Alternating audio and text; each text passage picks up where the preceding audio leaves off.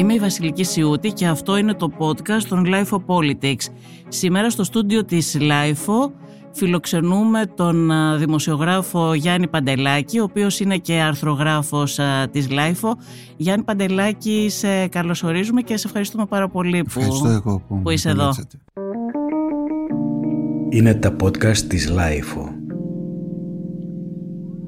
Θέλω να αξιοποιήσω λίγο την εμπειρία σου στο πολιτικό και αυτός είναι ο λόγος που σε κάλεσα εδώ να κάνουμε αυτό το podcast σήμερα. Ήσουνα για πολλά χρόνια πολιτικός συντάκτης στην εφημερίδα Ελευθεροτυπία και νομίζω για ένα πολύ μεγάλο διάστημα, για αρκετά χρόνια, κάλυπτες ε, τον χώρο της Νέας Δημοκρατίας. Ναι. Θέλω λοιπόν να, να σε ρωτήσω, πώς βλέπεις την πορεία της Νέας Δημοκρατίας όλα αυτά τα χρόνια; Και την ε, μεταξέλιξή της. Σίγουρα η Νέα Δημοκρατία του Κυριάκου Μητσοτάκη αυτή τη στιγμή που έχουμε ένα ιδιαίτερο φαινόμενο στα χρόνια της μεταπολίτευσης, δηλαδή βλέπουμε τη Νέα Δημοκρατία να είναι κυρίαρχη πολιτικά, να έχει μια ισχύ την οποία νομίζω ότι δεν πρέπει να την είχε ξανά, δεν ξέρω πώς ήταν το 1974 και το 1978. Είχε, αλλά... πάντα, είχε πάντα ισχύ σαν κόμμα εξουσίας. Και μεγαλύτερη από ό,τι Και τώρα. μεγαλύτερη, Ναι. είχε φτάσει 47%. Το... Αλλά δεν υπήρχε αυτή η κυριαρχία που υπάρχει τώρα. Ναι, ακριβώς. Στις μέρες μας δεν υπάρχει αντιπολίτευση. Κόμμα εναλλαγής εξουσίας. Αυτό είναι το μεγάλο θέμα. Η διάσπαση της αριστεράς και του Πασόκ βέβαια έχει προκαλέσει αυτό το φαινόμενο το οποίο είναι για πρώτη φορά σημειώνεται από τα χρόνια του 1974 και μετά. Δεν ξέρω που θα δει- οδηγήσει αλλά βλέπω ότι παγιώνεται σαν κατάσταση. Είχαμε εκλογές πριν λίγους μήνες, λιγότερο 6-7 και επιβεβαιώθηκε το φαινόμενο αυτό. Για πρώτη φορά ένα τέτοιο φαινόμενο το οποίο το θεωρώ λίγο άρρωστο για πολιτικό σκηνικό με την έννοια ότι ένα κόμμα που είναι κυρίαρχο σε όλα τα επίπεδα όχι μόνο έχει την εξουσία πήρε τις εκλογές, έχει την εξουσία αλλά σε πολλά επίπεδα σε ό,τι αφορά τον επηρεασμό στα μέσα ενημέρωσης, για παράδειγμα, στην πλειονότητά σου, στα μεγάλα επιρροής μέσα. Επίσης είναι αυτό πρωτοφανές φαινόμενο. Δεν το συνδέω απαραίτητα, δηλαδή επειδή έχει πολλά μέσα φιλικά ότι γι' αυτό το λόγο ή μόνο γι' αυτό το λόγο είναι κυρίαρχη. Αλλά παίζει ρόλο και αυτό. Είναι πολλά παράλληλα φαινόμενα που συμβαίνουν πολιτικά πρωτόγνωρα για την Ελλάδα τουλάχιστον. Σε άλλες ε, ευρωπαϊκές χώρες, δυτικές χώρες κατά βάση, όποιο κόμμα κατέρεε για χύψη λόγους, αν και δεν το είδαμε σε μεγάλη έκταση, κάποιος άλλος παίκτης, εξουσίας πάλι, εμφανιζόταν.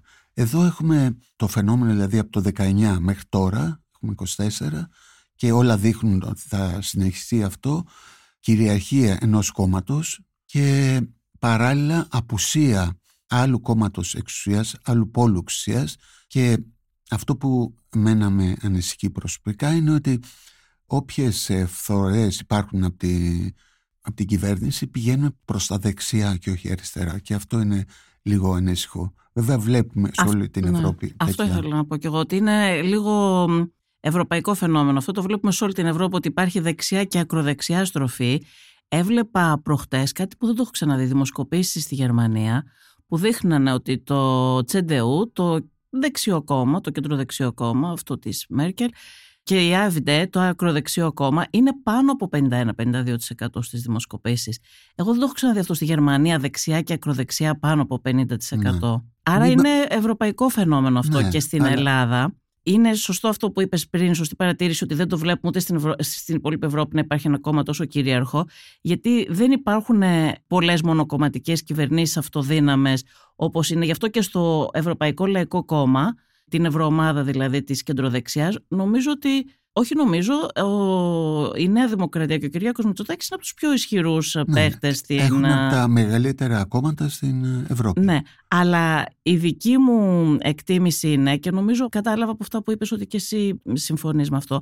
Δεν είναι ότι είναι τόσο ισχυρή η Νέα Δημοκρατία από μόνη της, δηλαδή απέκτησε ισχύ ο Κυριάκος Μητσοτάκης το πέτυχε όλο αυτό χάρη στη στρατηγική του και την πολιτική του κτλ. Είναι η αδυναμία, αυτό που είπες και εσύ πριν, είναι η αδυναμία της αντιπολίτευσης, είναι η Ακριβώς, αδυναμία της ναι. αριστεράς, είναι ότι το Πασόκ ε, συρρυκνώθηκε τόσο πολύ ε, με την κρίση και τα μνημόνια και Το δεν 12 και- κατάφερε να... Ακριβώς. Να γυρίσει πίσω. Και από την άλλη είδαμε μια αριστερά που με το που κυβέρνησε άρχισε αμέσως από την α, επόμενη μέρα η κάθοδός της και η συρρήκνωσή της επίσης. Γιατί η συρρήκνωση του ΣΥΡΙΖΑ ξεκίνησε ε, μετά το δημοψήφισμα, μετά το 2015, από τις δεύτερες εκλογές είχε αρχίσει ήδη να συρρυκνώνεται και δεν επέστρεψε ποτέ επίσης πίσω. Μμμ.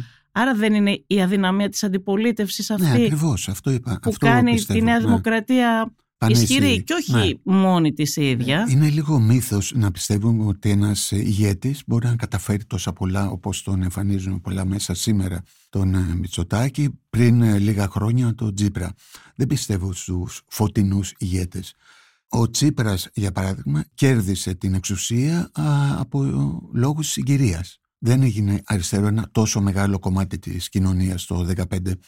Αντίστοιχα η χρεοκοπία του ΣΥΡΙΖΑ, πολιτική χρεοκοπία και ο τρόπος που κυβέρνησε τη χώρα οδήγησαν τον Μητσοτάκη σήμερα να εμφανίζεται σαν ένας μεγάλος ηγέτης που κατάφερε πάρα πολλά. Απλά κατάφερε να ενώσει το κόμμα του με κοινό στόχο την εξουσία και αυτό συνέβη. Θέλω να πω, δεν πιστεύω στους χαρισματικούς ηγέτες. Πιστεύω ότι είναι προϊόντα συγκυρίας, ειδικά αυτοί οι άνθρωποι για τους οποίους μιλάμε. Παλιότερα μπορούμε να μιλήσουμε Καραμαλίγια, Παπανδρέου, Ανδρέου και όλα αυτά, άλλες προσωπικότητες, αλλά σήμερα δεν μπορούμε να λέμε κάτι τέτοιο. Άρα κρίνουμε με βάση τα γεγονότα. Και τα γεγονότα είναι αυτά που όλοι ξέρουμε. Σήμερα είναι ισχυρή η Νουδού λόγω συγκυριών που είπαμε λίγο πριν, απουσίας άλλου πόλου εξουσίας και ούτε καθώς και εσείς. Επειδή έχεις παρακολουθήσει και την α, κυβέρνηση Μητσοτάκη, Του την, πατέρα, α, ναι. του Κωνσταντίνου Mm. Μητσοτάκη, του πατέρα, ποιες είναι οι διαφορές του Κωνσταντίνου Μητσοτάκη με τον Κυριάκο Μητσοτάκη ως πολιτικού; Είναι δύσκολο να κάνουμε μια τέτοια σύγκριση γιατί είναι άλλες εποχές. Ο πατέρας ήταν σίγουρα πιο ικανός, ενδεχομένως και πιο μισητός, αλλά πιο ικανός στο χειρισμό θεμάτων γιατί αν δούμε την περίοδο του 89 που κατάφερε να κερδίσει την εξουσία μετά πολλές μάχες που έδωσε και έχανε οριακά λόγω συστήματος την πήρε, κατάφερε ως ε, ένα ξένο σώμα. Ήταν ένα ξένο σώμα στη δεξιά, γιατί προερχόταν από το κέντρο. Είχε το στίγμα του αποστάτη πριν τη... Του κέντρου. Ναι, Το από- αποσταθεί από το κέντρο. Το λέω γιατί Ναι, μπορεί να ναι, σε ναι. ακούνε και πολύ νεότεροι Είχε- ναι, και να μην είχε- ξέρουν για ναι, τι είχε πράγμα μιλάμε. δημιουργήσει το, την αποστασία του 65 σε μια κυβέρνηση Ένωσης Κέντρου. Άρα ήταν ξένο σώμα. Δεν ήταν ο Καραμαλής, ο Εύερτ, όλα τα στελέχη που ήταν στη συνέχεια στην ηγεσία Το του πολιτικό κόμματος. στίγμα πατέρα και γιου όμως ίδιο ήταν και οι δύο ήταν, είναι κεντρο, ήταν και είναι κεντρώοι φιλελεύθεροι. Ναι, σε ένα μεγάλο βαθμό λόγω της ιδιότητας αυτής που έχει ο σημερινός Μητσοτάκης κατάφερε να συγκεντρώσει και ψηφοφόρους που δεν είναι δεξιοί με την ευρεία έννοια που γνωρίζουμε. Έχει ψηφοφόρους από το Πασόκ, πάλι ποτέ αριστερά, τα ξέρουμε όλα αυτά, έχουν Ναι. Και στο καταγραφεί. Υπουργικό Συμβούλιο έχει πάρα πολλά πρόσωπα Πολλά που στελέχη, προέρχονται, ναι, ναι. στελέχη που προέρχονται από το Πασόκ. Αυτό είναι κάτι που δεν το είχε κάνει νομίζω ο πατέρας Μητσοτάκης στις κυβερνήσεις που είχε... Προσπάθησε να το κάνει, αλλά ήταν διαφορετικά τα, αυτά που συνέβαιναν την εποχή εκείνη. Υπήρχε απέναντί του ένας ε, Παπαντρέου, ο οποίος έκανε τα αντίστοιχα ανοίγματα, Και δεν το άφηνε περιθώρια προφανώς. Ναι. αλλά υπήρχε και κάτι άλλο. Αυτό που έχει πετύχει σήμερα ο Μητσοτάκης είναι ότι στην εποχή εκείνη του πατέρα του η ακροδεξιά είχε ενσωματωθεί στη Νέα Δημ- Δημοκρατία σε ένα μεγάλο βαθμό. Ήταν και πολύ πιο νοπά τα χρόνια της ε, δικτατορίας. Σήμερα, αν ε, δούμε το χάρτη, έχουμε πολλά κόμματα στα δεξιά της Νέας ε, Δημοκρατίας. Άρα το άθροισμα είναι πολύ μεγάλο. Είπες πριν για τη Γερμανία. Ε, είναι πάνω από 50-60% στην Ελλάδα. Α, εννοείς δεξιά Αθροίζουμε. και ακροδεξιά. Ε, ναι. βέβαια. Μμμ. Αν το αθροίσουμε. Αυτό το άθροισμα έκανε σχέση για τη Ναι, ναι, ναι, Γερμανία βεβαίως, πριν. ναι. Άρα η επιτυχία του Μητσοτάκη σήμερα είναι ότι παρότι έχει δεξιά κόμματα άλλα, έχει καταφέρει και παίρνει ένα μεγάλο ποσοστό και έχει την εξουσία. Ναι, νομίζω ότι πράγματι αυτή είναι η επιτυχία του, ότι έχει καταφέρει να κρατάει ένα κομμάτι σημαντικό της δεξιάς μέσα στο κόμμα και με τα Της πρόσωπα... ακραίας δεξιάς, Ναι, και με τα πρόσωπα αυτά που έχει, που τον συμβολίζουν Βορύδη, τον Πλεύρη κτλ. τον Άδωνη. Οι ναι. οποίοι λειτουργούν και ως α, ανάχωμα. Μμμ. Ο Άδωνης έχει κάνει θεωρητικά Εντάξει, τουλάχιστον, φραστικά κάποιες τροφές Άλλο τελευταία. μακάρι, Τον ναι. είδες και με το γάμο των ομόφυλων που βγαίνει μπροστά και υπερασπίζεται. Ε, καταφέρνει λοιπόν να κρατάει αυτούς ε, στο κόμμα του ως ανάχωμα και να συγκρατεί και ψηφοφόρους και απ' την άλλη κάνει γενναία ανοίγματα προς το κέντρο με πρόσωπα και σε μερικά θέματα στην ε, κοινωνική ατζέντα Μμμ. έτσι και θέματα. Ας πούμε για παράδειγμα τώρα τόλμησε να ανοίξει το θέμα του γάμου των ομόφυλων ζευγαριών και της ε, τεκνοθεσίας ενώ γνωρίζοντας ότι η πλειοψηφία της κοινή γνώμης είναι αντίθετη και ειδικά στους δικούς του ψηφοφόρους είναι μ, τα πάνω από 80%. Τώρα δεν ξέρω, έχει- υπάρχει κάποια λίγο έτσι με όλη αυτή τη συζήτηση. Υπάρχει μια διαφοροποίηση, αλλά παραμένει πάλι η κοινή Σίγουρα, γνώμη ναι, ισχύει. αντίθετη. Ήθελα να σε ρωτήσω γιατί το, αυτό που, για αυτό που έδειξες πριν. Είπες ότι μ, επί πατέρα Μητσοτάκη είχε ενσωματωθεί σε μεγαλύτερο βαθμό προφανώς η Όχι μόνο ακροδεξιά. τότε, α- από την εποχή Καραμαλή Ναι, κιόλας. ναι. Δηλαδή υπήρχε μετά το 1974 ένα κόμμα που λεγόταν ε, Εθνική Παράταξη. Έχει ένα μικρό ποσοστό το οποίο χάθηκε μετά. Υπήρχαν νομίζω και διαφοροποιήσεις κάπως τότε. Ότι υπήρχαν κάποιοι φιλοβασιλικοί, φιλοχουντικοί. ήταν και το- Αυτά θέμα νομίζω του- δεν υπάρχουν τώρα, έτσι δεν είναι; Φιλοκουντικοί υπάρχουν ακόμα και βασιλικοί οπαδοί του βασιλιά. Αλλά είναι μέσα στα κόμματα αυτά Ναι. και στη Νέα Δημοκρατία και στα υπόλοιπα. Διάσπαρτοι δηλαδή, δεν εκφράζονται από ναι. ένα συγκεκριμένο χώρο. Εσύ θεωρείς ότι μ, θα μπορούσε να δημιουργηθεί ένα καθαρά ακροδεξιό κόμμα πιο μεγάλο, πιο ισχυρό ε, και να παίξει Από έναν αυτά άλλο που- ρόλο, όπως το AFD στη Γερμανία αυτή τη στιγμή που το Από βλέπουμε να αυτά ανεβαίνει που για υπάρχουν, παράδειγμα. Ναι. Αυτή τη στιγμή τα κόμματα αυτά που υπάρχουν ε, είναι είτε αδύναμα είτε μεταξύ φθοράς και αυθαρσίας, δηλαδή μπαίνουν οριακά στη Βουλή με αδύναμους ε, ηγέτες, μ, κάποια στα όρια της γραφικότητας. Καταρχήν δεν συμφωνώ ότι, είναι, ότι αθρίζουν μικρή δύναμη. Δηλαδή ο Βελόπουλος βλέπουμε ότι κρατάει ένα ποσοστό γύρω στο 5%. Δεν είναι μικρό αυτό. Αν, Ο ε, οποίος δεν προέρχεται και από την ακροδεξιά, έτσι. εντάξει, αλλά είναι λίγο περίεργη η ιστορία του. Τι ακριβώς, από πού προέρχεται, από το Λάος. Ναι, ο ίδιος λέει ότι ήταν στο Πασόκ παλιά, δεν ξέρω αν ήταν πράγματι στο Εντάξει, Πασόκ. τώρα ναι. μπορεί να ήταν, ε, δεν το αποκλείω.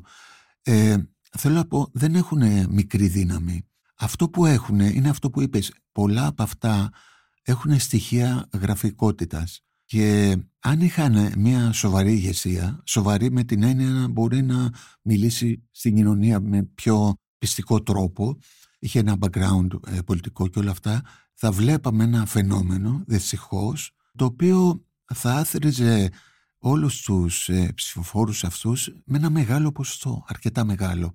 Και αν ε, το προσθέσουμε στη κυβέρνηση τώρα, θα βλέπαμε για πρώτη φορά πάλι, από τα χρόνια της μεταπολίτευσης, η κεντροδεξιά, με την ευρεία έννοια, να είναι πιο ισχυρή από την ε, κεντροαριστερά. Γιατί συνέβαινε πάντα το αντίθετο. Αν το θυμάσαι και εσύ, δηλαδή, Πασόκ και αριστερά, όποια αριστερά ή και όποιο Πασόκ, ό,τι εκφράζουν τέλος πάντων ή εκφράζανε τότε, ήταν πολύ μεγαλύτερα τα ποσοστά, γύρω στο 55-60%. Τώρα συμβαίνει το αντίθετο. Το κομμάτι της α, σκληρής δεξιάς ή ακροδεξιάς αν θέλεις. Τώρα εντάξει ας πούμε δεξιάς με κάποια στοιχεία ακροδεξιάς γιατί ξέρω το Σαμαρά δεν, είναι δεξιός ο Σαμαράς δεν μπορείς να τον πεις και ακροδεξιός όχι, όμως όχι, έτσι. σίγουρα. Ξέρεις, εγώ λίγο θέλω, προσπαθώ να είμαι λίγο πιο προσεκτική με τη χρήση του όρου της ακροδεξιάς γιατί θεωρώ ότι όταν υπερβάλλουμε κινδυνεύουμε να ξεπλύνουμε και να κανονικοποιήσουμε τους ακροδεξιούς. Απενοχοποιούμε τους... Ναι. Ακριβώς. Δηλαδή, αν λέμε έναν κεντροδεξιό, για παράδειγμα, το έχω δει σε κάποιους αυτόν, αποκαλούμε έναν κεντροδεξιό ακροδεξιό για να τον κατηγορήσουμε. Είναι λίγο επικίνδυνο αυτό το παιχνίδι, ειδικά στην κατάσταση που βρισκόμαστε αυτή τη στιγμή με την ακροδεξιά να ισχυροποιείται και να ενισχύεται παντού Ο στην Σαμαράς Ευρώπη. σίγουρα συμφωνούμε ότι δεν ανήκει αυτό. Είναι ένας κλασικός δεξιός. Κλασικός δεξιός, ναι. Στη Νέα Δημοκρατία αυτή τη στιγμή, πόσο ισχυρή βλέπεις την α, ε, δεξιά και πόσο το πιο κεντρό, κεντροδεξιό κομμάτι της και τα ακροδεξιά στοιχεία πόσο ισχυρά είναι εκεί μέσα. Δηλαδή, Υπάρχουν, δεν ξέρω, δεν μπορούμε να τα μετρήσουμε, αλλά είναι σίγουρο ότι η δεξιά και ακροδεξιά, αν την πούμε σε ένα κομμάτι που ανήκει εκεί, είναι αρκετά ισχυρή. Αυτό που κατάφερε και λέγαμε πριν ο Μητσοτάκης είναι ότι έχει συλλέξει και ανθρώπους όχι μόνο σε επίπεδο στελεχών αλλά και κόσμου, κοινωνίας που προέρχεται από άλλους χώρους. Αυτό είναι ένα μικρό κομμάτι, αλλά νομίζω ότι είναι το κομμάτι που πάντα έγερνε προς τη μία ή άλλη πλευρά και έδινε την εξουσία. Τώρα έχει γύρει προς τα εκεί. Επειδή υπάρχει μια απουσία άλλου πόλου, όπως λέγαμε πριν, έχει παραμείνει εκεί. Υπάρχουν βέβαια ένα άλλο στοιχείο πολύ έντονο στις μέρες μας, είναι ότι αυτός ο κόσμος που δεν προέρχεται από τη δεξιά, αλλά την επιλέγει, δεν ε, έχει ένα, ένα, να το πω, πολιτικό μίσος για το ΣΥΡΙΖΑ. Θέλω να πω, αυτό δεν πρέπει να το αγνοούμε. Εννοείς την ακροδεξιά; Όχι, όχι. Ε, λέω για κεντρώους ή Ναι. πρώην Πασόκους ή Πάντως, πρώην Γιάννη, Αριστερού. ε, ένα μεγάλο κομμάτι, ξέρεις ότι στους ΑΝΕΛ υπήρχαν και ακροδεξιοί, έτσι, στο κόμμα των Φυσικά ΑΝΕΛ. υπήρχαν. Ένα κομμάτι των ΑΝΕΛ έχει απορροφηθεί στον ΣΥΡΙΖΑ και, πολύ ο, καλά. ο, ο- οι ψηφοφόροι του ΣΥΡΙΖΑ και στο, ό, όταν είχε τα μεγάλα ποσοστά δεν ήταν όλοι αριστεροί όπως είπες ε, και εσύ πριν.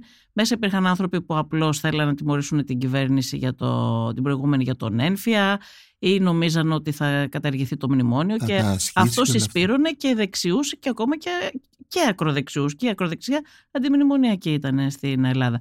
Αλλά θέλω να πω ότι η ΑΝΕΛ που στην πορεία ένα κομμάτι τους ενσωματώθηκε στον ΣΥΡΙΖΑ είχε μέσα και δεξιά και ακόμα και ακροδεξιά στοιχεία. Συμφωνώ απόλυτα. Δεν ε, διαφωνώ σε αυτό. Ίσως και γι' αυτό ένα κομμάτι ψηφοφόρων, αυτό έλεγα πριν, που έχουν προέλευση το κέντρο ή την αριστερά και τώρα στηρίζουν ε, τη κυβέρνηση, έχουν ε, ένα πολιτικό μίσος για το ΣΥΡΙΖΑ. Άρα είναι πολύ δύσκολο να γυρίσουν στην άλλη πλευρά από εκεί που προέρχονται. Εκτός αν βρεθεί ένα άλλο σχήμα του μεσαίου χώρου, κεντροαριστερό, πιστικό που θα πάρει τους ανθρώπους αυτούς να τους γυρίσει στην κήτη τους. Αλλά θέλω να πω η ζημιά κατά την εκτίμησή μου που έκανε ο ΣΥΡΙΖΑ στο χώρο της αριστεράς έχει και αυτό το παρεπόμενο. Δηλαδή με ένα τρόπο η άνοδος της δεξιάς οφείλεται και σε αυτόν. Να σε ρωτήσω όμως κάτι, λες για τη ζημιά που έκανε ο ΣΥΡΙΖΑ στην αριστερά και πράγματι έκανε ζημιά ο ΣΥΡΙΖΑ στην αριστερά. Όμως